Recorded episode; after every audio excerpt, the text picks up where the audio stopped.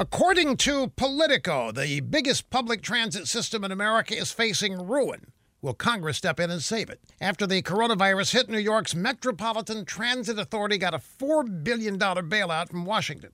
They blew through it. Now they're facing a $10 billion deficit.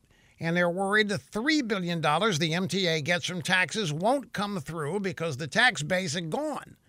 Now, all options are supposedly on the table massive increases in fares, slashing the workforce, which means war with the unions, slashing the operating budget, slashing service.